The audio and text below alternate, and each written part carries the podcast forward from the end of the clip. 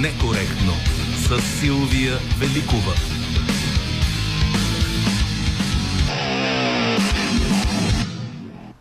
Започва неделното издание на Политически некоректно. За предаването ще работим заедно с Камен Жехов, Добрина Карамболова, Евелина Георгиева. Марина Великова избира музиката и днес ще слушаме джаз. Политическата ни действителност отново вади като основна тема за коментарите ни днес политическата ситуация в страната. Ще ползваме обаче и новините, които току-що бяха оповестени на брифинг на ГЕРБ от номини... номинираната за министър-председател Мария Габриел която предлага да не се говори повече за коалиция, а за експертно правителство, което ще проведе поредица от срещи а, утре с идеята до 15 часа, когато трябва да отиде да получи папката с мандат за ставане на правителство от президента Рома Радев, да е наясно ще се събере ли подкрепа за експертно правителство с едногодишен мандат.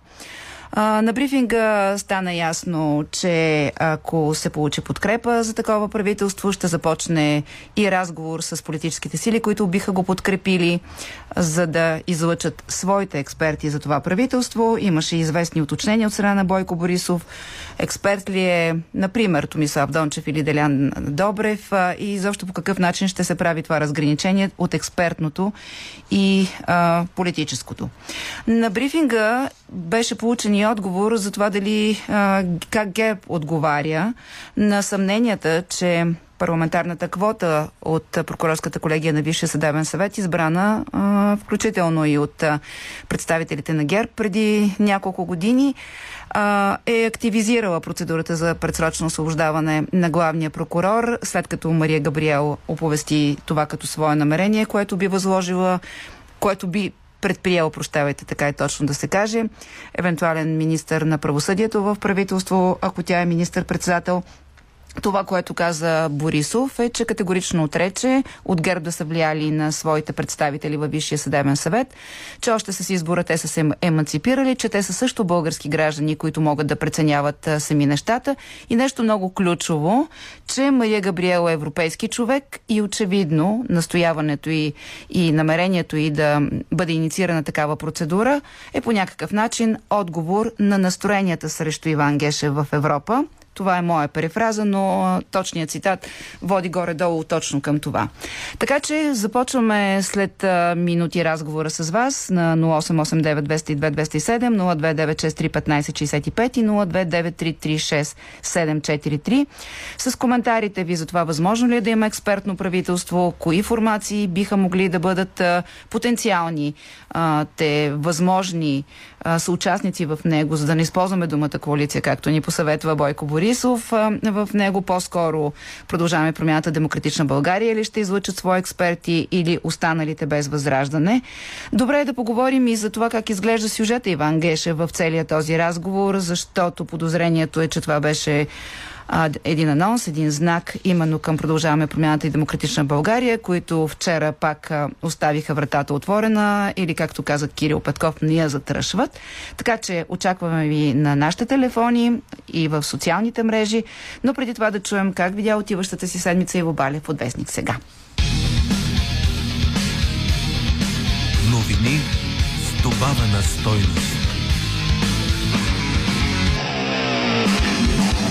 Аз пристигнах, аз съм Мария, аз съм Пунта Мара Габриел. Точно това се случи, скъпи съучастници. Народният комисар Мария Габриел си взе неплатен отпуск от Европа и дойде в нашето село да играе ролята на царица. Царицата на празната фраза. Едно време прокурорът Вишински казвал, че самопризнанието е царицата на доказателствата. Мария Габриел не е точно самопризнание, по-скоро е нещо като втвърдяващо обстоятелство. Тя е като вълкодав на думите, като захапе някое понятие, тутък си го лишава от смисъл, съдържание и жизнена енергия. Може да приказва часове с абсолютно правилно структурирани, но напълно безсмислени изречения от сорта на Слънцето и днес изгря по установения от европейското законодателство ред. То е проекция на нашите приоритети. Ние подкрепяме иновациите и младите хора. С две думи, Мария Габриел е доказана брюкселска дантела и царица на софистицираните шменти капели.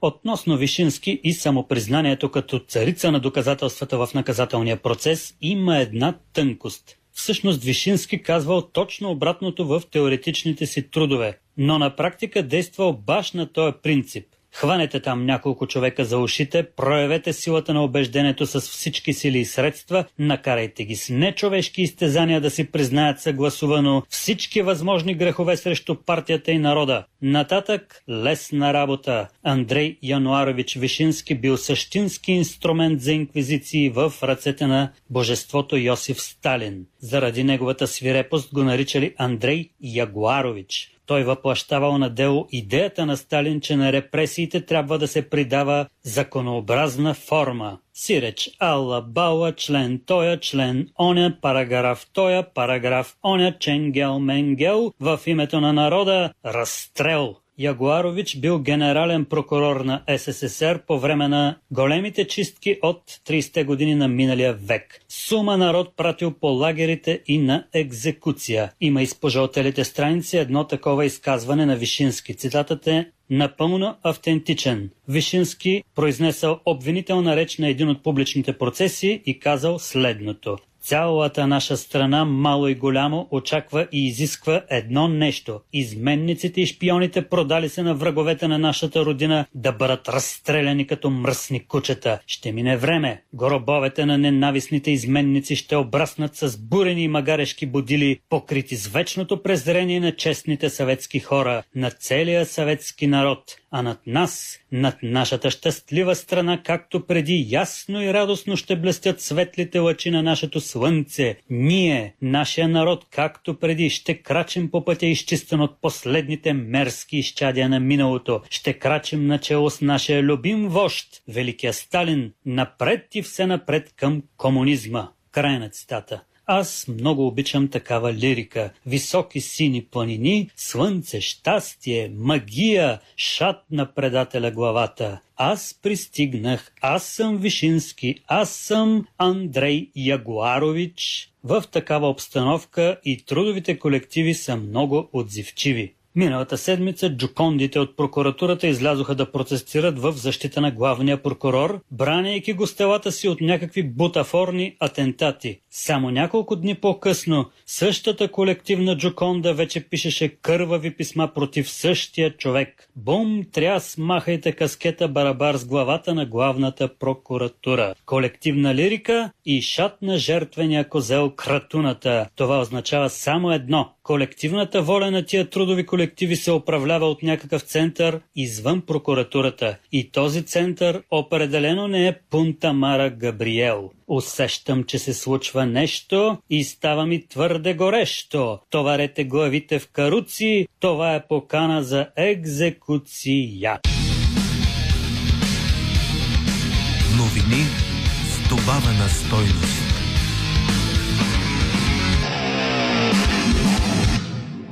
Реалистично ли е да имаме експертно правителство за една година с министър-председател Мария Габриел? Кои според вас ще са формациите, които най-добре ще стоят в такова управление, което няма да наричаме коалиционно, както изрично беше подчертано на изварената пресконференция на ГЕР преди малко?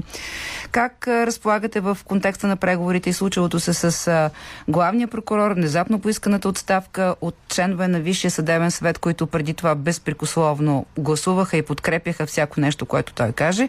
Очакваме ви на телефоните ни 0889 202 207 029 1565 029 Людмила Стоянова пише във Фейсбук коалиция между първите две. Вече коригираме, тъй като все пак въпроса зададен преди да чуем как е коректно да наричаме това формирование, което се задава сега се изчиства. Та, коалиция между първите две е невъзможна поради първоначалните заявки и заради причината, която ради продължаваме промяната. Дали ще има правителство, зависи как ще изтъргуват постове и министри. Вероятно ще се стигне до кабинет на младсинството и накрая пак до служебно правителство.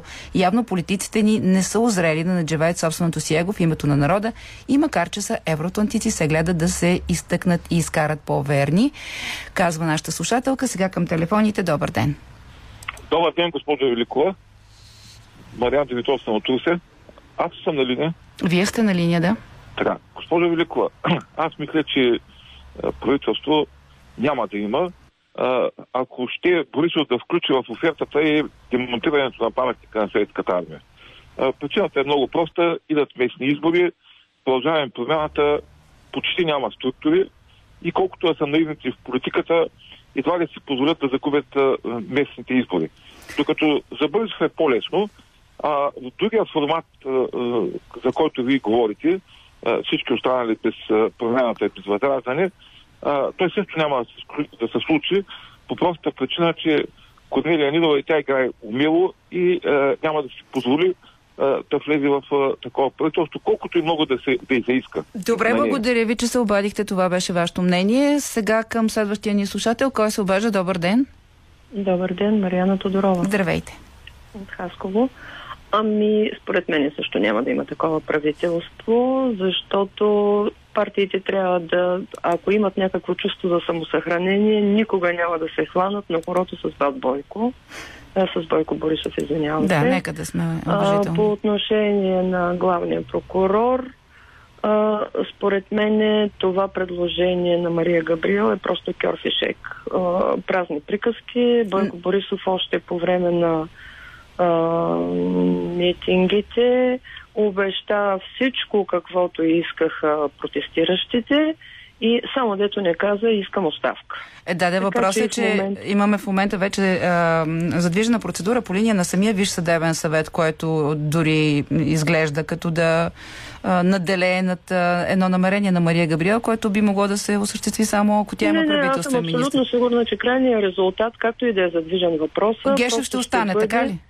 Да, просто няма да стане Добре, с предстои да видим. на Иван Гешев, но в някои държави, аз доколкото знам, министъра на правосъдието Е главен и прокурор, главен така е. прокурор. Не знам дали в България може да стане такова Може нещо. с Велико народно събрание. Много трудна А, процедура, да. Наистина, да. Защото има едно тълкователно решение на Конститу... едно решение на Конституционния съд за кои промени представляват промяна на формата на държавно управление и кои по-тежки структурни промени стават само през Велико народно събрание. Така че Добре, благодаря ви много за този, а, а, това обаждане. Генка Гоевска, не знам кое е добро за България, дали изобщо има добър изход в тази ситуация. Не мога да си представя коалиция между първите и вторите, та нали ПП се роди от протестите срещу управлението на ГЕРБ. Смущаваща е прекомерната активност на господин Борисов. Очевидно е желанието му да забравим срещу какво протестирахме и да му дадем зелена светлина напред. Въпреки, че се самоопределят като най- най-подходящ за премьер, той отстъпва поста на по-младите. Дали мисля правилно, подозирайки, че по-скоро гледат към президентската институция, а, задава този въпрос нашата слушателка. А друг отговаря точно а, Георги Петров. Добър ден сега на следващия ни слушател. Добър ден. Аз не съм. Вие сте. Браво. Няма да има правителство и животи се различават. Не може да иска да сложиш пак Бойко. Това се пипа. А може ли да го наричаме Бойко Борисов? Благодаря за което, че се съобразявате Да, с това. Да? А, изчезнахте ли? Добре. Следващия ни слушател, кой е? Здравейте. Няма, не се чуваме. Е, Здравейте, госпожо Великова. здравейте. Ами, вижте, аз според мен е коментара излишен. Коментатора вашия направи и каза всичко точно, абсолютно точно. Кой коментатор имате предвид? Не, коментара, който чухме преди да включите телефоните. Е, истината е тази. ГЕРБ се мъчат да правят маневри да се спасят кожите. Каква експертен, какъв експертен човек е тази Габриел, която даже няма и българско име, Не, има Неделчева се казва, с тире Габриел. Това проблем ли е? Че... си Мария Неделчева. Ами тя е А, по мъж сега, Габриел. Какъв е проблема? Какъв експерт е тя, когато е тя е човек от ГЕРБ? Е, Значи, за какво експертно правителство ще говорим, когато министър-председател ще бъде от ГЕРБ? ма то всеки е от някъде, нали знаете? Вижте, маневрите са Али Баба и 40 разбойника. Аз много път съм го Добре. те почват вече да се ядат. Тоест, очаквате ли да има правителство или не? Не, не, няма да Няма има, да има защото е невъзможно да стане правителство при тази ситуация. Добре, благодаря ви, Емил Събе. Смята, че слагането на главата на Иван Гешев на таблата безспорно е онази заявка на ГЕРБ, която трябва да послужи за разменна монета към продължаваме промяната Демократична България. Ако коалицията откаже да участва в правителство съвместно, с ГЕРБ, то господин Иван Гешев ще запази поста си до края на неговия мандат, прогнозира Събев. От цялата тази постановка обаче лъсва несъстоятелността на начина по който съдебната власт е устроена и функционира от на- у нас. Това наистина е много важна констатация, която прави той, независимо от а, обяснението, което даде преди малко Борисов, че и членовете на Висшия съдебен свет са граждани, че и те могат да преценяват нещата и да се влияят без непременно политици да им казват какво да правят. Златин Младенски Гешев ще бъде жертван, за да се пречистят ГЕРБ, но реална съдебна реформа не се очаква.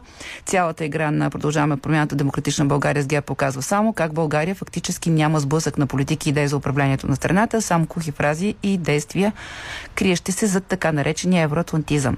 Само, че държавата има твърде много вътрешни проблеми, че да обяснява някой как приоритетите му били помощ за Украина и Истанбулската конвенция. Това е цинизъм, казва нашия слушател. И отново към телефоните. Добър ден.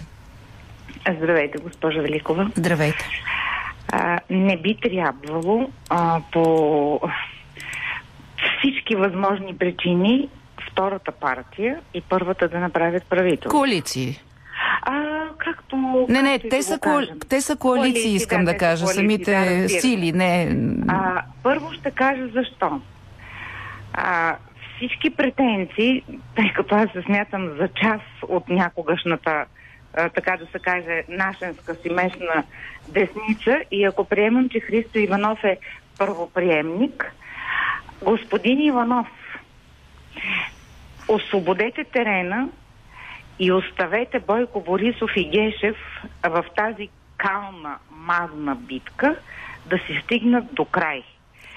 Не може да си част от мафиотското издигане на разни постове в а, а, правосъдната система и точно същия гнусен начин при свалянето. Чакайте, какво Ако има предвид да освободи Христо Иванов терена, че не разбирам? Христо Иванов не може да влиза в преговорите, защото... Е, той не се е засилил да влиза. Ама не, значи нито ще влиза, нито ще се съгласява. Аха. И, защото нашите протести, нашите протести, а, името, което се развяваше от сутрин до вечер беше, точно, даже да кажа, понеже ги гледам тия мушмороци от шоуто на Славиме, те и цяла песен публикуваха, ма да я пускат от сутрин до вечер. А само да, само да ви попитам, понеже казахте да стоят на страни. А, казвате Христо Иванов, обаче а, смята ли, че там има консолидирана позиция в тази коалиция? Т.е. възможно ли е пък а, продължаваме промяната да са по-меки? А точно в този смисъл го казвам, тъй като аз онези момчета, те са к- категорично не, не няма да давам квалификации, защото радиото е Политически меки имам предвид. Нека Не, наистина не, да не даваме квалификации. Да, да. да ги Тоест, какво казвате? Герб да си прави правителство с когото си иска и да си довърши с... Говоря, че някой чита в тази политика трябва да остане без да е В опозиция, казвате доста. на. Добре, благодаря ви за обаждането. Георги Марков пише, оставам с впечатлението, че Мария Габриел не е предложение на герпа на Борисов и му е наложено от Брюксел. Госпожа Габ- Габриел говори от своя име в единствено число. Аз моето правителство искам и прочее. Относно коалиция с други партии. Продължаваме промяната Демократична България се чудят как да оправдаят поведението си. Излъгаха избирателите си. ДПС са ясни. БСП ще се занули окончателно, ако приеме. А ИТН се държат като уличен помяр това е точен цитат. Всички тези пазарлъци в Народното събрание са унизителни за българските граждани. По-добри, по-добре нови избори, пише нашия слушател. Елена Димитрова, не разбирам господавателите на ГЕРБ и продължаваме промяната Демократична България. Ако моята партия ми обещава да направи 10 неща и успее да направи, намери управленска формула, с която да реализира пет от тях, защо аз трябва да я накажа на следващите избори, пък дори да ги е постигнала заедно с политическия си противник? Проблема не е в общо управление с ГЕРБ, а да се издействат гаранции, че тези пет неща ще се случат, а тук трябва да се появи лидерство и умение да се водят преговори. Наистина много интересна позиция на тази, на тази наша слушателка. Сега отново към телефоните. Добър ден. Ало? Здравейте. Ало? Здравейте. Добър ден. Добър ден. А, аз ли съм? Вие сте. Обажда се Ленка Данчева от Пазарджик. За първи път се обажда. Е, колко хубаво. И друг път се обадете пак. Много пъти съм искала. Аз не вярвам на експертното правителство. Вярвате ли не вярвате, извинявайте? Не, не, вярвате. Не вярвам. Мгм. И това е мнението. А по въпроса за Гешев, много го моля да си върши работата, да се поразприказва още малко по проблемите а, гей Барселона и лични и пачките и тогава да си подаде оставка. Добре, хубаво. Защото Само, че Всичко, тук, всичко това се диктува от Бойко. Той що не го направи преди две години, когато много искахме Гешев. И тези години, що не го направи. А сега, понеже му препари, нали, че Гешев каза нещо там в едно предаване на събота, и сега, оп, веднага Мария Габриел и от а, Европа, веднага да си отива Гешев. Сега то не беше съвсем да се веднага, да. разприказва. Добре, предстои да видим дали Гешев ще се разприказва и дали ще каже нещо, което да изненада някого или а, ще обяви какви са му намеренията. Това е нещо, което можем само да предполагаме. Но а, продължаваме с коментарите. Цветан Мънгов за коалиционните варианти се каза почти всичко. Това, което се замете под килима, остави голяма неяснота е отношението към атентата, което е извън всяка евронормалност. Щом кандидат премиер иска смяната на главен прокурор за уронване престижа на прокуратурата една седмица след атентат срещу него, очевидно факта се игнорира. Защо? Решили вече някой, че е инсценировка и как така преди служби и институции да са дали отговор. Очевидно Герб и Габриел поставят политическите интереси пред нормалната европейска реакция, а тя е решение за Гешев след изчерпване на темата с атентата, която автоматично става приоритет, пише нашия слушател. Сега Нека да кажем, че пък веднага след инцидента той беше наречен атентат срещу държавността, отново без да има всички факти и данни, така че явно около този случай а, не се подхожда като към а, тежък криминален инцидент, а по някакъв друг начин. Защо предстои да разберем, когато разследващите си свършат работата. И сега а, към телефоните отново добър ден. Добър ден, здравейте, чуваме ли се, госпожо Великова? Чуваме се, да. А, Иван Минчев съм. Искам да кажа на тези хора до тук, вашите слушатели, които 90% поплюха срещу ГЕРБ, да им кажа, че ГЕРБ е първа политическа сила по волята на народа. Глас народен, глас Божий господа. Защо се казва Мария Габриел била чужденка? Едното изказване. Защо Бойко бил направил така? Защо Бойко иначе?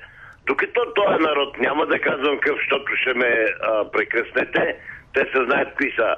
Гласува за хора, които за една седмица потурчва или а, прокудват някъде 9 милиарда евро, без да се знае къде, а, докато а, гласуват за хора, които а, манипулират и пълнят нечи чекмеджета с кюлчета и измислят апартаменти или къщи в Барселона, той народ си е виновен за всичко. Сега само да ви кажа, ден. че едните са народ и другите са народ, така че нека като казвате, че зад Борисов и ГЕРБ стои народа, за другите партии също стои някаква част от народа. Благодаря ви много, че се обадихте. Благодаря и на Камен.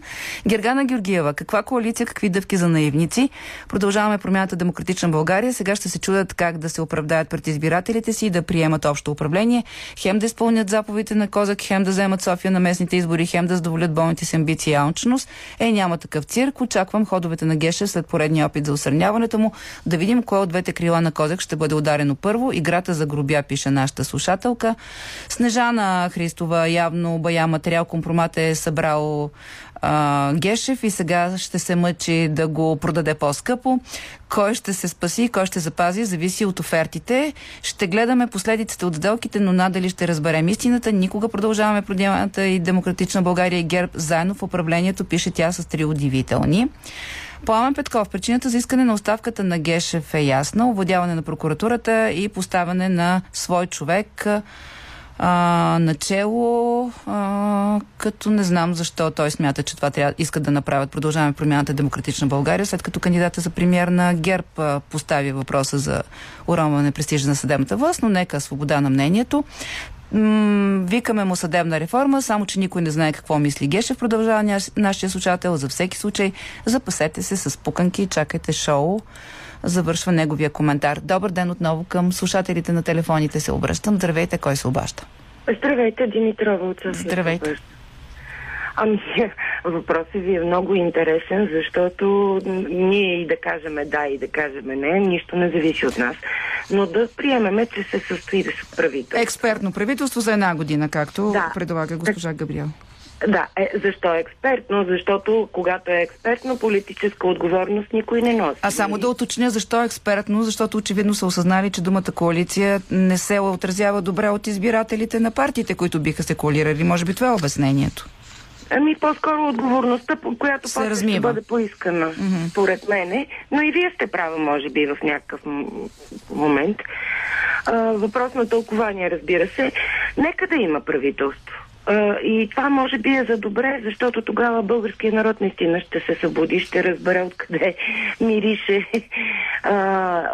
Тоест от главата винаги се вмирисва тялото. А, така че... Очаквате по-добре, казвате, да има, пък да, може би, като просветление да подейства това правителство. Добре, благодаря ви, че се обадихте Виолета Гърбева на естествената коалиция между ГЕРБ и Демократична България.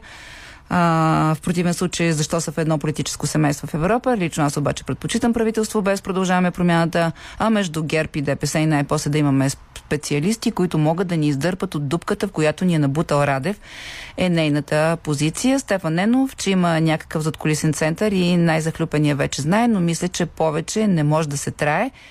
Гешев е агнеца, пише нашия слушател. Добър ден. Ало, добър Вие сте, госпожо. Здравейте. Чувате ли ме? Чуваме, да. Сега, госпожо Великова, вие сте човек, който знае много неща, но не си ли спомните, например, кой беше, от кой беше в дъното на избиването на животните в Странджа? Спомняте ли си, коя беше лабораторията и чия, която даде заключението, че животните трябва да бъдат избити? А, не, честно да кажа, не, не, не помня. Кажете ни ние, за да не вървим с въпроси, да. Ще ви кажа, тогава точно по това радио беше съобщено, че това е а, шефа на лабораторията, Тенската лаборатория, която е, който е съпруг на Габриела. А, Това е, чакайте, аха.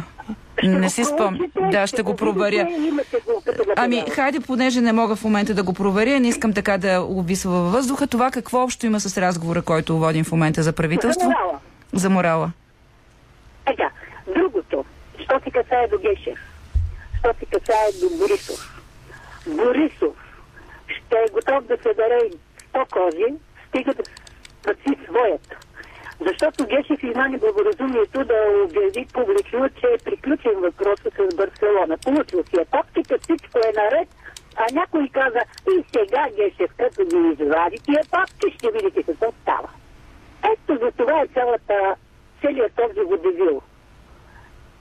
Правителство няма да има, поради простата причина, че трите оре- орела, рака и штуката изобщо не могат да се разберат.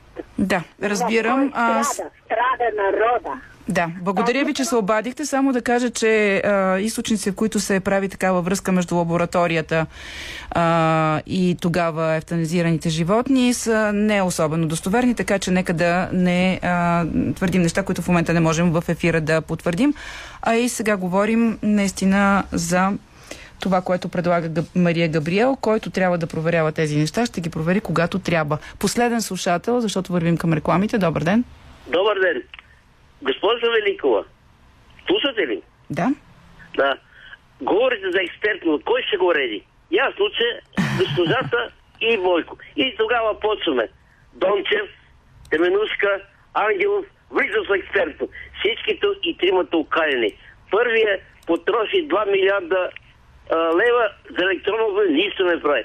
Теменушка подписа някаква пътна Чакайте, ние не знаем дали това ще 23. са имената. Не дайте да ги лансирате така. Говорим Ама, по ама, принцип. аз от това, което вие по, по радиото го Ма не, не, знам. Тоест сте, сте против експертно правителство, така ли? Не, Защото против. политици ще го Ама редят. кои ще влезнат? Да. Говоря за личностите. Е, не знаем кои са личностите, А, защото не ама знаем аз- кои са аз формациите, които ще ги. Бойко Борисов ги каза. Вие даже. ги предполагате, да. Тоест това добре ли е или лошо? А? Това добре не, ли е аз или не мога да кажа, защото не съм толкова запознат, че дали, е- ама като слушам по радиото и ги оценяват, Ама да Не има знам ли правителство или да стане. няма? Какво мислите? И, и сега иска само да завърши едно, ед- едно проучване беше. А, след освобождение от турско родство, български народ 10% само били а, умни, 90% неграмотни. Не Сега знам кое е 90% това проучване. Да. 10% Благодаря ви, че не- се обадихте, уважаеми господине. А, как а, с а, позицията си по темата, която днес коментираме. Ние сега почти тръгваме към рекламите и песента преди новините в един. След това наш събеседник ще е евродепутата Радан Канев, за да коментираме включително и новите оферти, които бяха оповестени от ГЕРБ на обедната им пресконференция и развитието около случая с а, съдбата на главния прокурор.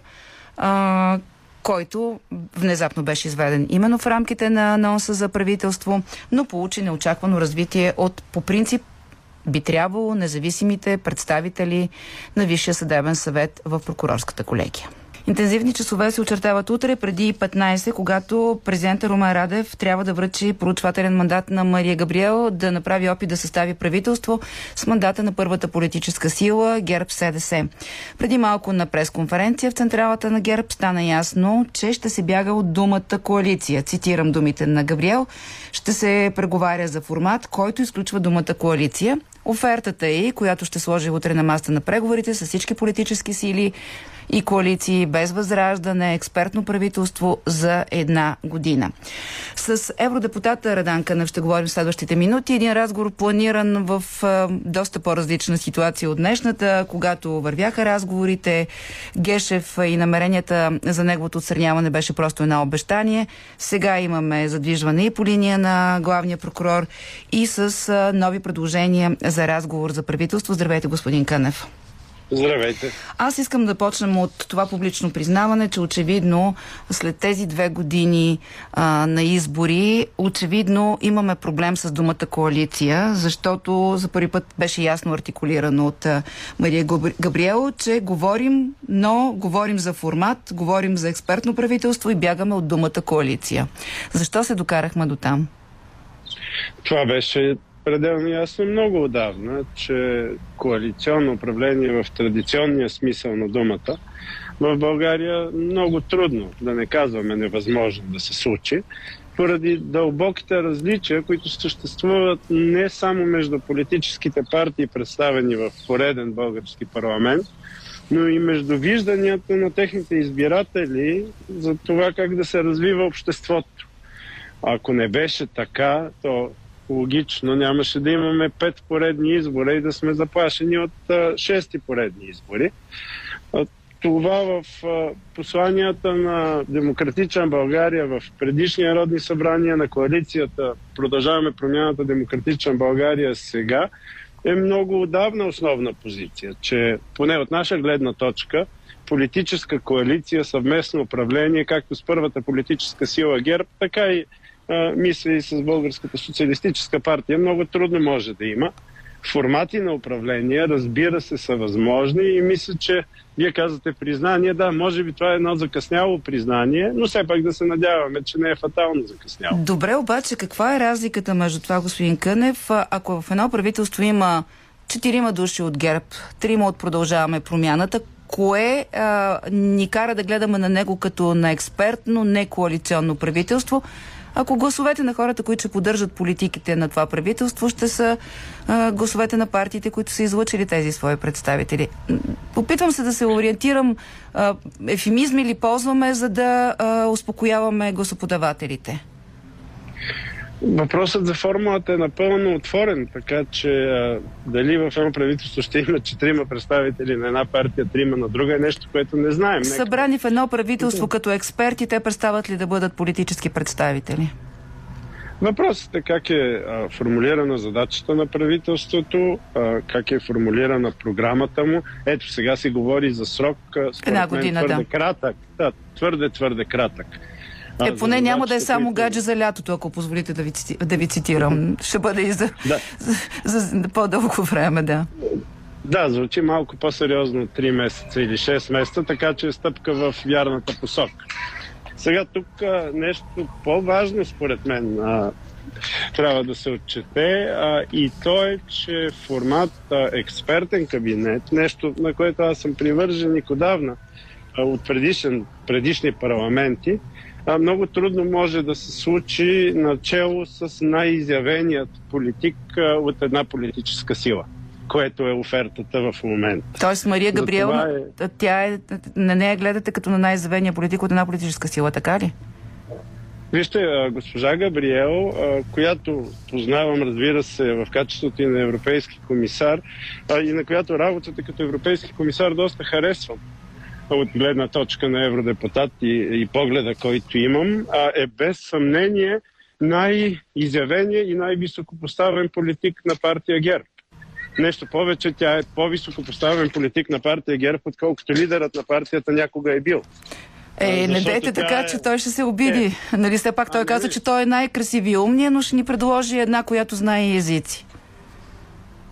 Много, много лошо изказване. Аз не съм сигурен, че господин Борисов изцяло разбира колко силна политическа кариера има Мария Габриел, но тя е втори мандат европейски комисар с два мандата евродепутат. Тя е втори мандат заместник-председател на Европейската народна партия.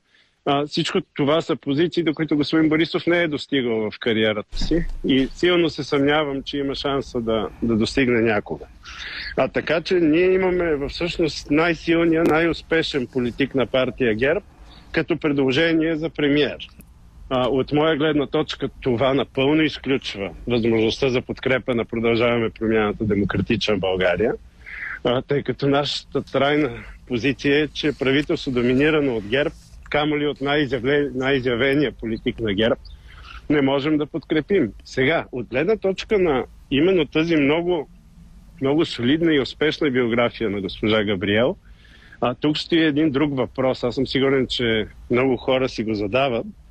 А, и то е възможно ли е а, стъпила на това, което е постигнала до момента, а, госпожа Габриел да се еманципира от а, образа на партията си, а, от, а, ако щете, да, да измъкне партията си от образа на абсолютно вертикална лидерска структура, в която всяко постракване с пръсти в банкия може да промени курса 180 градуса.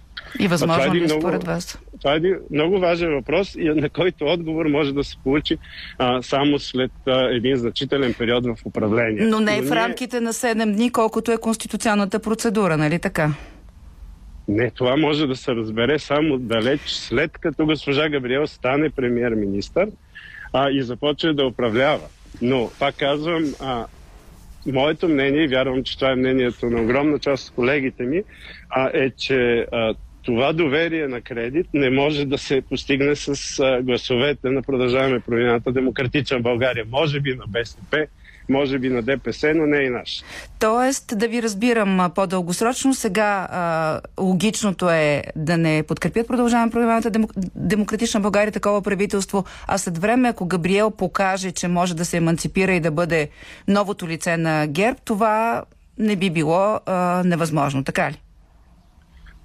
Естествено, а, такава хипотеза съществува. Тя, тя не зависи от нас. Нашата работа в момента е да отговорим на очакванията на избирателите си, което означава да сме опозиция на правителство, което се води от най-силния политик на ГЕРБ, т.е. от доминирано а, силно от партия ГЕРБ. Какво може да се случи в бъдеще време? Аз мога да, да. се надя... да, мога да се надявам, а, но не и да гадая. Въпреки това ще поставя един, един маркер а, в сегашната ситуация, защото говорим а, за кабинет, който да е независим от волята на господин Борисов. Той самия заиграва с това, че един такъв кабинет би бил независим от волята му. За мен ще е много интересно дали госпожа Габриел ще посочи лично ключовите си министри, дали тя ще си изиска а, тази власт а, да може да посочи лично финансовия министр, да посочи лично енергийния министр, министъра на вътрешните работи. Това са хората, от които ще зависи посоката на управление в огромна степен а, още от първите седмици, защото най-тежките решения, които имаме да взимаме, са без съмнение финансите и енергетика. Знаете ли, примерно, когато се съставяше кабинета Марио Драги в Италия и всички партии буквално молеха Драги да поеме властта, за да бъде Италия измъкната от една много тежка кризисна ситуация, той каза, добре, аз ще определя лично министъра на економиката, министъра на финансите, министъра на енергетиката, без изобщо да се консултирам с вас. Вие ще кажете да или не и вече ще имате думата за другите министри. Едно такова поведение би било предварителна заявка, че госпожа Габриел от своя страна осъзнава колко високо стои тя в българската и европейската политика, че тя не е момичето на бойко. Добре, това е много интересно, което казвате, включително и за вашата лична позиция за това каква би трябвало да бъде политиката на продължаване промяната демократична България. Обаче, защо, господин Кънев, нямаме такова еднозначно усещане, че знаем какво мислят продължаваме промяната демократична България? Как вие отвън виждате това, че един ден вратата се затваря, на следващия ден се казва, че не е захлопната? Ето вчера всички коментират изказването на Кирил Петков, силно впечатлен от а, поведението на Мария Габриел, включително за защото им отговаряла на въпросите. Не знам защо това трябва да е нещо изключение, по-скоро трябва да е правило. Но а, отново днес се гадае дали продължаваме промяната и Демократична България са наясно какво правят с а, кабинет на Мария Габриел. Вие давате някаква твърда, твърда, ваша твърда позиция. Затова моят въпрос е следния. Вие виждате ли отвън единство в тази коалиция? Има ли а, разделение, което можем да усетим през включително и медийните изяви? Продължаваме промяната, са в а, радиото и телевизията. Демократична България отсъстват от този разговор, медиен разговор. Какво Не. чувате вие? Нека първо да, да кажем, че демократичната политика е нещо сложно. Ние малко свикнахме в България а, на посткомунистически, да не кажа направо комунистически тип лидерски партии, а, при които а, излиза един човек и казва какво мислят няколко стотни хиляди души, които са гласували за партията, няколко хиляди, които са работили за кампанията, стотици, които са на ръководни позиции, десетки, които са депутати. Продължаваме промяната Демократична България е европейска демократична формация. Ние представляваме стотици хиляди различни български граждани и най-нормалното нещо а, е когато има да се взима важно решение, то да отнеме известно време. Може би съм а, малко заразен от работата в Европейския парламент, а, където представляваме половин милиард души а, от 27 държави, но единството а, не означава, че отгоре има началник, а, който тропа на другите по главите и те се подчиняват. Единството е сложен процес, при който различни първоначални позиции се съгласуват, докато се стигне до консенсус, отразяващ виждането ни за общественото благо. Аз съм много доволен, че продължаваме промяната Демократична България работи по този демократичен начин. Не съм разтревожен от това, напротив. Мисля, че а, ето, вижте, говорим как в обществото ни има толкова различни възгледи и не може да се стигне а, до едно общо управление вече две години. След като обществото ни е толкова сложно, ние трябва да създадем тази култура първо при себе си и мисля, че добър пример това, което се случва при нас. Да, но не е ли това онова, срещу което продължаваме промяната Демократичната България възразява, че Борисов вчера, днес казва едно, след два часа друго и след половин час трето. Така изглеждат посланията за управлението и на продължаваме промяната Демократична България през някои от техните лидери. И Аз там не са гласовете на, на хората, които, вие които вас представляват в това, това коалиционно образование. Те не са. Ние не чуваме какво мислят а, особено често Атанас Атанасов и Христо Дим Иванов. Вижте, кой е преценил да говори в даден момент пред медиите и кой не, според мен в голяма степен лична преценка, кое ще повлияе в един политически момент по-добре и кое ще създаде повече напрежение. А, и то може би не само в отношенията вътре в а, коалицията, но изобщо в а, сложната политическа обстановка, сложния политически баланс в българския парламент. Аз не се наемам от чуждо име да кажа кой защо се въздържа от медийно участие или а, участва в медиите. За мен въпросът е, че се води интензивен вътрешен диалог. На това съм свидетел, участник съм в този интензивен вътрешен диалог. А, и а, в крайна сметка се стига до едно общо решение, а, което се обявява. Аз ще си позволя прогноза. Не обичам а, да давам прогнози, нито смятам, че политиците трябва да се занимават с това но ще си позволя прогноза, че позицията на нашата коалиция против подкрепа на първия мандат и под, против подкрепа на правителство, доминирано от ГЕРБ, ще бъде много ясно запазена. Няма да има изненади. Добре, нека тогава да ви попитам така, защото аз все пак искам още малко да покупаем по тази тема. Вие имахте ли през този период, в който видяхме какви са резултатите от изборите, а, и те казваха в каква последователност ще се прави правителство и кой на какво ще може да разчита. Виждахте ли възможност а, за а, управление съвместно с ГЕРБ? Или от началото, когато видяхте резултатите, бяхте наясно, че няма как втората коалиция да подкрепи под каквата е форма правителство, докато, както се казва, ГЕРБ не се е, еманципира и прероди от лидера си. Имахте ли колебания, че може би е по-добре? Ще ви кажа и защо ви питам. Една слушателка тук се обадила. Ако някой ако ти си обещал 10 неща на избирателите и има партия в парламента, която може да направи 5 от тях, защо да е предателство към избирателите да подкрепиш тази партия, за да ги направите поне път те? Вижте, моята позиция не е изненада, не е тайна и не е променена от няколко парламента насам. И тя е, че политиците имат императивен мандат от избирателите да създадат правителство и да дадат живот на парламента, който отразява волята на гражданите да си върши работа. Ние загубихме изключително много време. Част от това време е невъзвратимо. Имаме вече а, тежки пропуснати шансове пред обществото си, пред економиката си, заради безвластието, в което се намираме. А, и винаги съм смятал, че формула може да се намери с ясното съзнание, че политическа коалиция между ГЕРБ и продължаваме промяната Демократична България не е възможна в обозримо бъдеще. А, в момента а, ГЕРБ тръгват по един различен път. Те не търсят експертна формула, както казвам, как, каквито и думи да използват, а, те излъчват своя най-изявен и всъщност най-високо поставен и най-успешен политически кадър. Казвам го с голямо уважение към госпожа Габриел и с голяма надежда, още веднъж казвам, че тя не е и няма да бъде момичето на бойка. Но това не е формула, която ние можем да подкрепим и това е публично известно, това е обещание към избирателите. Добре, т.е. как отговаряте тогава на критиките, че не подкрепяйки правителство на ГЕРБ, всъщност продължавам промяната Демократичната България ще позволят на ГЕРБ отново да продължи да управлява и да налага модела си. Въпреки, че тук аз наистина малко се трудно се ориентирам в очакванията да се изчегърта ГЕРБ чрез ГЕРБ или да не се допусне каквато и да е колаборация с ГЕРБ, но всъщност те да дойдат, защото ще се колаборират с други партии. Това на вашите избиратели ще бъде ли обяснено? Защо отново вашите приоритети, един от които е ГЕРБ, повече да не помирисма власт, няма да се случи, ако се тръгне към правителство с останалите партии? Първо, избирателите много ясно са си казали думата на едни демократични избори. Има проблемни елементи в провеждането на тези избори. Аз съм един от политиците, които да. поставиха въпроса за купуване на гласове в България, но това не е нещо ново. Това е един много неприятен елемент от българската политическа система, който е даденост от много време насам.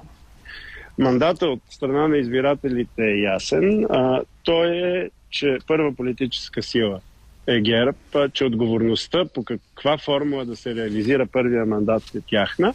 И нещо за мен далеч по-важно, с което трябва много да свикнем, да го осмислим, да си а, построим стратегията на него. Няма в българското общество политическа воля за незабавна, бърза, радикална промяна промяната ще се случва бавно, ще се случва трудно, ще се случва колебливо и който познава българската политическа история няма да се очуди, че е така. Няма да се случи революция, няма да се случи чудо. Ние, които искаме радикална промяна, трябва да се подготвим за дългосрочно стратегическо усилие, а не за една героична атака на леката кавалерия тези атаки завършват обикновено далеч от окопите по тежък картечен огън. Мисля, че ни се случи вече няколко пъти. Сега въпросът е дали за да нищо... стигнем до победата трябва да минем през още едно управление на ГЕРБ, БСП и ДПС? Това е мандата на, на, на избирателите. А партиите на статуквото, партиите на хартияната коалиция, които се обединиха в предишния парламент, а, за да организират тези нови избори по начин, който им харесва, имат едно комфортно мнозинство. В момента те преговарят помежду си.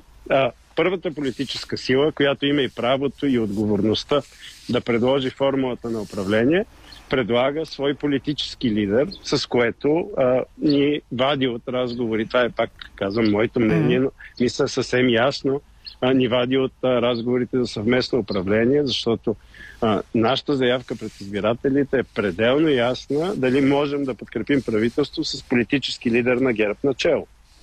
Добре, това е, казвате, волята на избирателите. Сега да поговорим по друга важна тема, която някакси с покрай това правителство беше ползвана като поредна примамка към продължаваме промяната демократична България, но не претърпя не, не изненадващо развитие.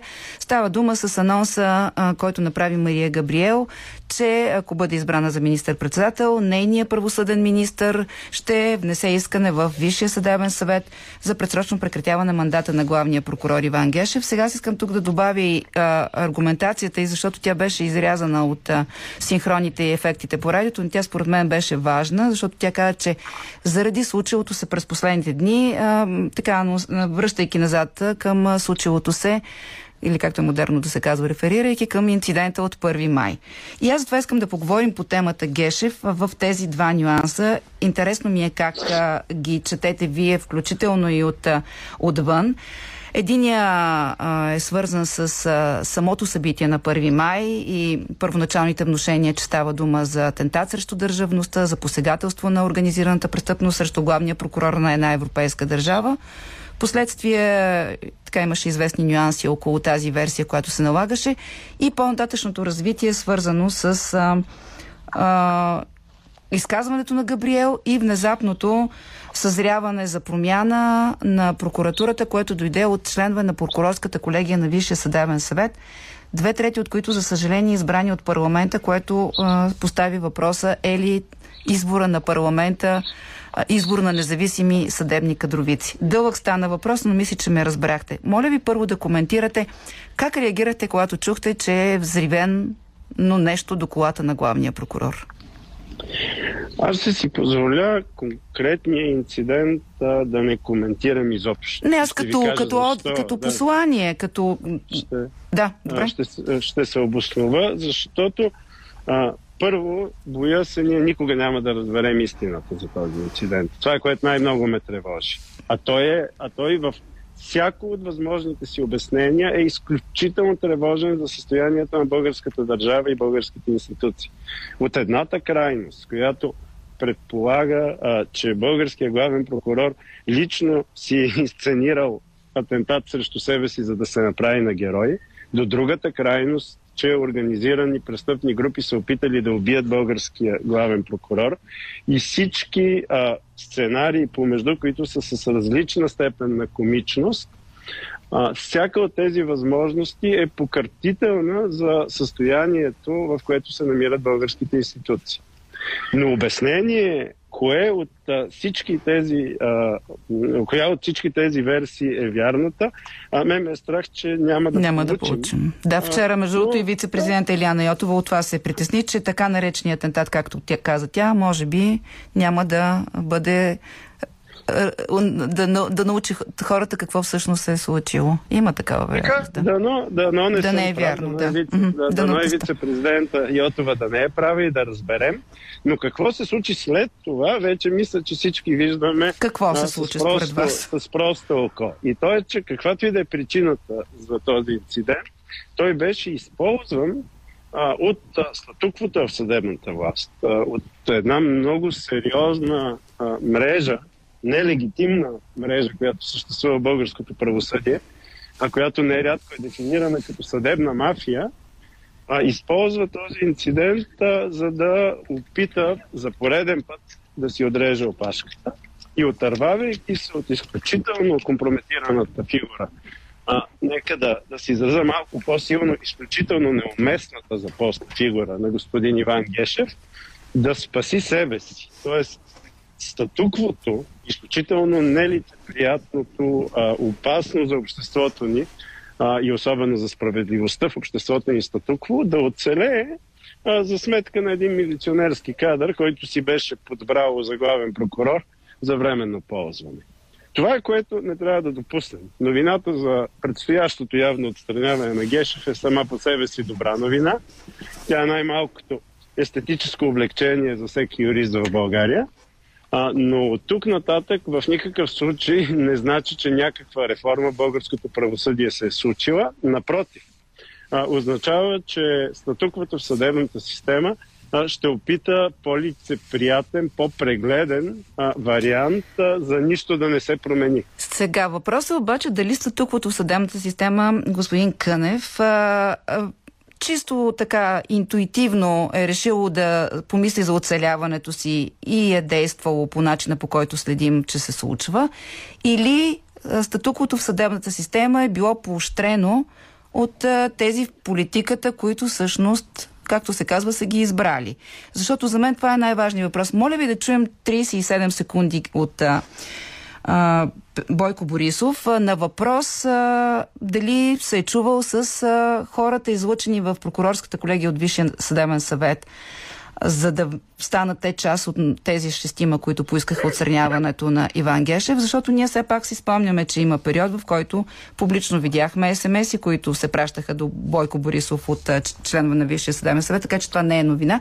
Чуйте какво каза той за внезапното вдигане на темата за Иван Гешев и за това дали има връзка между политика и независима а, ни съдебни кадровици.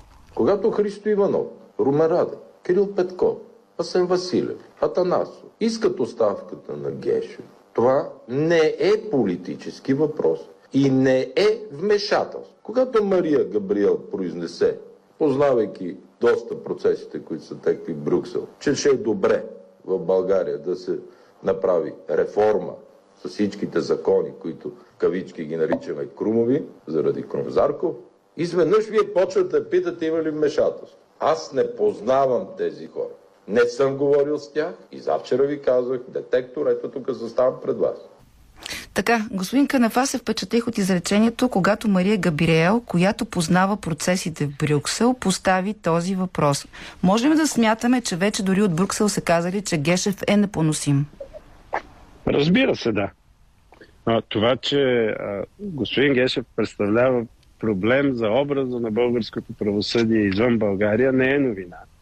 А, все пак 2020 година беше дебата за върховенството на правото в България, а, съдебната система, политическата корупция и нещата бяха доста ясни още тогава. А, той беше избран само преди година. Три години по-късно а, не виждам кой би трябвало да се изненадва. А, от това, да, а, моето мнение също, без да имам някаква вътрешна информация, която Борисов може би има, е, че госпожа Габриел много добре знае, че Иван Гешев е непреодолим проблем пред изчистването на българския образ в Брюксел. Аз обаче, както през 2020 година, когато предизвиках дебата за правосъдието в България, така и през 2013, така и през 2023 година, съм убеден, че проблема не е какво мислят за нас чужденците в Брюксел. И проблема не е да си изчистим образа пред Брюксел, а, проблем е да изчистим образа на българското правосъдие пред българските граждани, защото те не могат да бъдат излагани дали в България има справедливост или не. Еврокомисарът може да бъде излаган, евродепутатът от друга държава може да бъде излаган. И апропо колегите, част от колегите евродепутати от ГЕРБ, упорито развеждаха господин да, да. Гешев из коридорите на Европейския да, парламент до преди. Даже съвсем скоро два. беше, точно да. така, да. Така а, беше. В, в опит да, в някакъв наистина безнадежден, малко комичен опит да изчистят образа му. А, но а, въпросът не е да, да изчистим образа на България пред чужденците, въпросът е да, да изчистим а, душата на България пред самите себе си. Само, Това са че, много различни неща. Само, че сега, когато имаме обосновано предположение да използваме този термин а, от наказателното право, че тези хора, които а, номинираха Гешев, четирима, шестимата от прокурорската колегия, номинираха Гешев, а, бяха част от а, публичната му защита по време на избирането му. Два пъти гласуваха за него, когато президента върна кандидатурата. Отхвърлиха безпредседент, с безпредседентни квалификации и, и така нападки към а, Надежда Върданова, опитите а, да се отвори този разговор през двете процедури, нейната на Янаки Стоилов. Бяха част от декларацията ден след а, така наречения атентат, която говориха за държавността. Внезапно след изказването на Мария Габриел внасят искане за отстраняването му от длъжност Ясно ли е, господин Кънев, че а, царя е гол и че няма независими съдебни кадровици, избрани от партиен орган, какъвто е парламент? Ако ви разбирам правилно, вашият а, въпрос е дали а, статуквото в съдебната система се отърства от Гешев, действайки самостоятелно. Или изпълнява или поръчката, действа... защото се е променила ситуацията. Да, а, моят отговор а, ще е по средата. То действа в сговор с политически фактори, защото ние България отдавна с немалко основание а, говорим за мафия в управлението. А, мафия не може да има само в съдебната система, не може да има и само в политиката, защото тогава съдебната система би го направила невъзможно. За да говорим за мафия, това означава, а, че има съглашателство между хора, които са в политическата власт, между хора, които са в съдебната власт, в интерес на истината и между хора, които са в четвъртата власт в медиите. Това е много тревожното състояние, в което доста повече от десетилетие, но нека да се сетим, че след месец точно ще станат 10 години, откакто излязохме на улицата след избора на Пеевски. А това са 10 години, през които ние не сме се преборили с факта, че в българското управление има мафия. А, и да, в момента виждаме как, как действат. А, действат чрез сговор между своите представители в съдебната власт и своите представители в правителството, в политическата власт. Така, така работи тази система, която трябва да изкореним. Тя е много сложна, а, изключително впита в обществения ни организъм, в економическия ни организъм. От, от нея зависят а, десетки, стотици хиляди а, работни места, месечни заплати. А, страшно много хора отиват и гласуват за статуквото в България с ясното съзнание, че то е нетърпимо, че ужасно се краде, а, но същевременно с ясното съзнание, че фирмата, в която те работят, е част от тази мрежа и че тяхната заплата, знаете ли, това е ужасно легитимен политически интерес. Политиката в крайна сметка не е толкова въпрос на избор по идеали, колкото е въпрос на избор по интереси. Така работи демокрацията. Това е малко тъжна, може Да. би истина, но безусловна.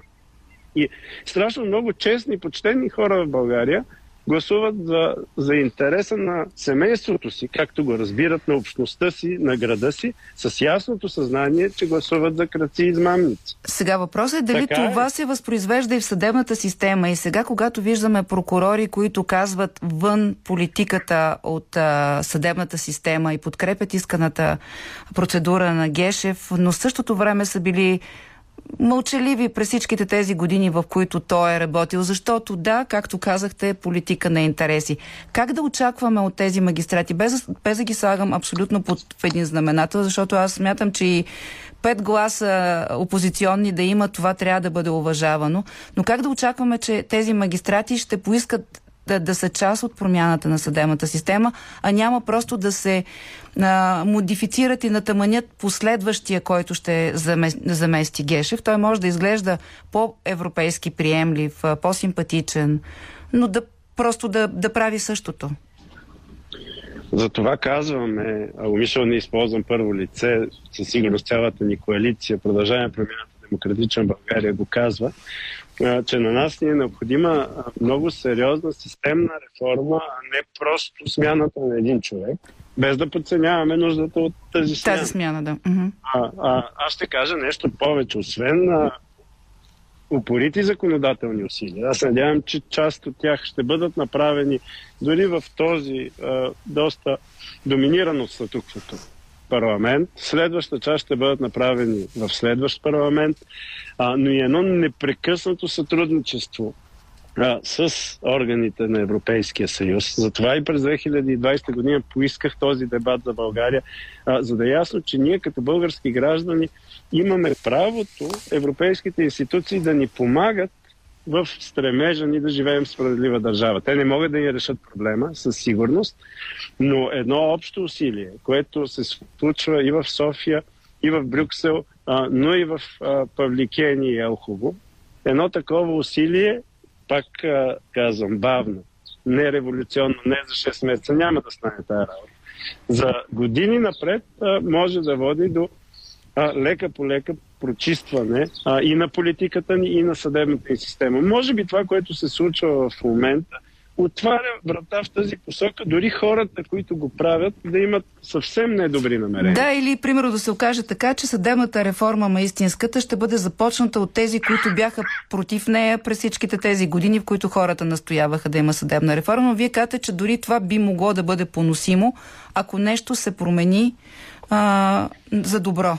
Въпросът е... Ми, нека, нека да се върнем за по-младите ви слушатели 30 няколко години назад и да се сетим, че а, пътя на България към демокрация, към пазарна економика, към членство в Европейския съюз и НАТО, въобще към успехите, които сме постигнали, защото те не са малко, започва с един дворцов преврат на изключително неприятните ченгета от държавна сигурност срещу изхабения Тодор Живко.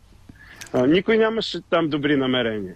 Но доброто се случи. Случи се благодарение на българските граждани, а не на, не на кукловодите от ДС. Да, да, случи се, обаче сега като говорим за неща, които през тези 33 години не свършихме, може би а, продължаваме да го случваме, ако ме извините за а, този Да, говор. да, аз Ама аз точно за това се връщам, се връщам една, трета, една трета от века назад, за да, за да си припомним, че някои неща пък не се случиха. Много хубави Така е. неща се случиха, но никога не изградихме върховенство на закона и правова държава. Ние се намираме в една а, от 34 години недовършена работа а, и, както казах тогава, всичко, всичко тръгна от, а, от една завера, една конспирация на Ченгета срещу един а, общо взето амортизиран диктатор.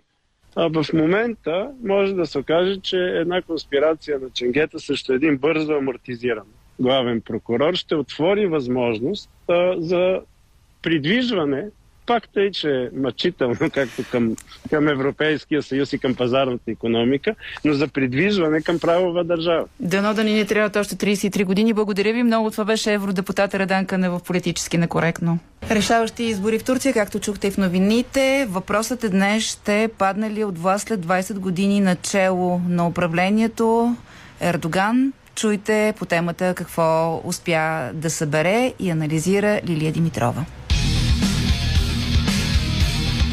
Отвъд хоризонта.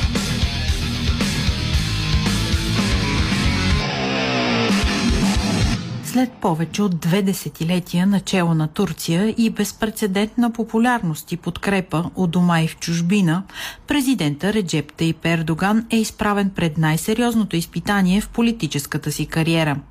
Шест опозиционни партии превъзмогнаха различията си и се обединиха, за да излъчат кандидат, който да успее да сложи прът в колелото на добре смазаната авторитарна управленска машина на Ердоган.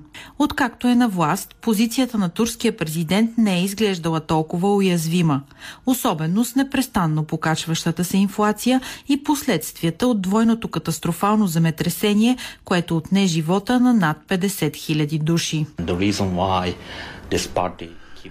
Причината партията на справедливостта и развитието да печели до сега е, че осигурява на избирателите си материални облаги. За първи път обаче магията изглежда не се получава заради економическата криза и високата инфлация. Те се отразяват сериозно на джоба на хората и за това в този вод победата на Ердоган изобщо не е сигурна. Смята политически анализатор Биро Башкън. Турските гласоподаватели са разделени на двата полюса от години, но този път изборът им е между две коренно различни визии за бъдещето на страната. Ердоган управлява Турция от 2003 година. Първо като премьер, а после и като президент. След неуспешния опит за преврат през 2016, значително увеличава правомощията си с промени в Конституцията. А 90% от медиите се контролират от негови поддръжници. Управляващата му партия на справедливостта и развитието се корени в политическия ислям. Но Ердоган успява да скрепи връзките си и с ултранационалистите. Много религиозни консерватори също го подкрепят, защото говори на техния език. Президентът ни има силна връзка с народа, връзка, която е повече от харизма. Бих го нарекал доверие. Народът ни вярва в президента заради това, което е постигнал до сега. Хората му имат доверие, че ще изпълни обещанията си. Ердоган е известен с пламенните си речи, резките си жестове и нападателния си стил, включително по адрес на опонента му. Kemal, istediğin kadar. Господин Кемал, пийте колкото искате. Изпийте цяло буре с бира, но така няма да станете по-добър. Народът ми няма да даде властта на един алкохолик и пияница. Кемал Калъчдароглу е пълната противоположност на Ердоган. С благо излъчване и любезни маниери, говори спокойно, никой не го е виждал разгневен. Но приликата му с Махатма Ганди и харизмата на счетоводител заблуждават. 74-годишният бивш държавен служител е много опитен политик. В 13-те години, начало на своята народно-републиканска партия, не успява да спечели избори, но увеличава значително електоралната й база. Партията му произлиза от бащата на модерната светска Турция – Кемалата Тюрк. Bu seçimler demokrasimiz Тези избори са много важни за демокрацията ни, за бъдещето на републиката и за децата ни. Не е лесно да се постигне демокрация. Виждаме го във всеки исторически период. Платихме и висока цена в името на демокрацията. Приближените му го описват като изключително целеустремен и спокоен. Освен това, Кълъч Дарогу е истински ветеран в оцеляването от покушения срещу него, атентати и дори удари в лицето. baskılar, şiddet bunlar Насилието и репресиите няма да ни спрат. Ние сме поколение, което не е прекланяло глава пред никого. Борило се с целия свят за целите си. Сега някой идва и ме удря, като смята, че ще отстъпя. Никога няма да отстъпим и да се откажем от вярванията си. Казвам на младите хора, че могат свободно да ме критикуват и ще се уверя, че ще имат това право, ако стана президент, подчертава Кълъч Дарогло. Именно младите могат да се окажат решаващия фактор в този вод. Около 6 милиона турци ще гласуват за първи път и съставляват около 10% от електората. Така че гласовете им могат да предопределят дали управлението на Ердоган ще навлезе в трето десетилетие или ще остане в историята. За много младежи основният проблем е липсата на качествено образование. Те виждат в социалните мрежи с какви възможности разполагат връзниците им в чужбина и искат по-добро бъдеще. Уверена съм, че младите имат възможност да променят нещата. Образованието и економиката са в много тежко състояние, а младите избиратели могат да спрат влушаването им. Решенията им могат да доведат до промяна. Има и такива, които не познават друго управление, освен това на Ердоган, и са уверени, че е най-доброто за страната. Şu andaki e, iktidardaki performansına bak. Предвид представянето и напоследък, не смятам, че опозицията може да направи повече. Мисля, че ако сегашното правителство промени някои свои политики, особено за младите, образованието, бизнеса и кариерните възможности, ще искаме те да продължат да ни управляват. Все повече турци обвиняват Ердоган и правителството му за галопиращата инфлация, която се дължи на неортодоксалното му решение да не вдига лихвените проценти. По официални данни инфлацията в Турция е малко над 50 на 100, но според економисти в действителност е надхвърлила 100%. Benim oğlum yurt dışında yaşıyor, yanına gidemiyorum. Синът ми живее в чужбина и вече не мога да му ходя на гости. Обменният курс на валутата скочи до небето и нищо не можем да си позволим. Правителството твърдеше, че цените няма да се вдигат повече, но вижте ги сега. Не спазиха нито едно от обещанията си и затова им нямам никакво доверие. Последен популистки опит да наклони везните в своя полза, Ердоган обяви увеличение на заплатите на държавните служители няколко дни преди изборите. Увеличаваме заплатите с 45%, включително осигуровките. В югоизточна Турция обаче няма предизборна треска, а само руини и скръп. В районите, засегнати от катастрофалните земетресения през февруари, хората са гневни заради бавната реакция на властите след трусовете, които сравниха с земята цели градове. Няма как да сме готови за избори в тази обстановка. Не сме подготвени в никакъв аспект. И хиляди са като нас. Изборите се провеждат твърде рано след бедствието. Земетресенията разкриха структурни проблеми в дългогодишното управление на Ердоган. Допуснал е няколко амнистии за незаконно строителство, а правителството му не е налагало и съблюдавало стандартите за строеж в сеизмично активни райони. Şimdi biz gerçeği konuşalım şimdi. Да говорим само истината. Цялото ми семейство загина. Няма ги. Как да не съм гневен на правителството? Никакви машини не дойдоха. Никаква помощ. Нищо. Социологическите проучвания показват само лек спад в подкрепата за Ердоган в районите опустошени от трусовете. Изборите не са въпрос на представяне, а на личност и авторитет. Хората, които го искат, го искат независимо от всичко, подчертава политически анализатор Канселчук. И много от пострадалите от земетресението са уверени, че правителството е направило всичко възможно. İnşallah iyi geçecek. Дано изборните резултати да са добри и нашият лидер, президентът Ердоган, да спечели. Докато той е жив, целият свят и всички турски граждани ще го подкрепят. Който и да спечели вота, ще наследи економика в колапс и разединена нация. А за тяхното лечение няма вълшебна отвара.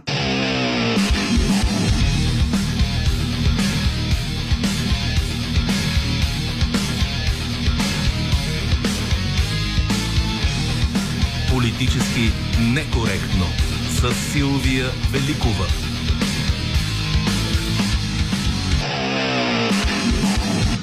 За предаването работихме още и с Камен Жеков, Добрина Крамболова, Евелина Георгиева, Лилия Димитрова, Иво Балев.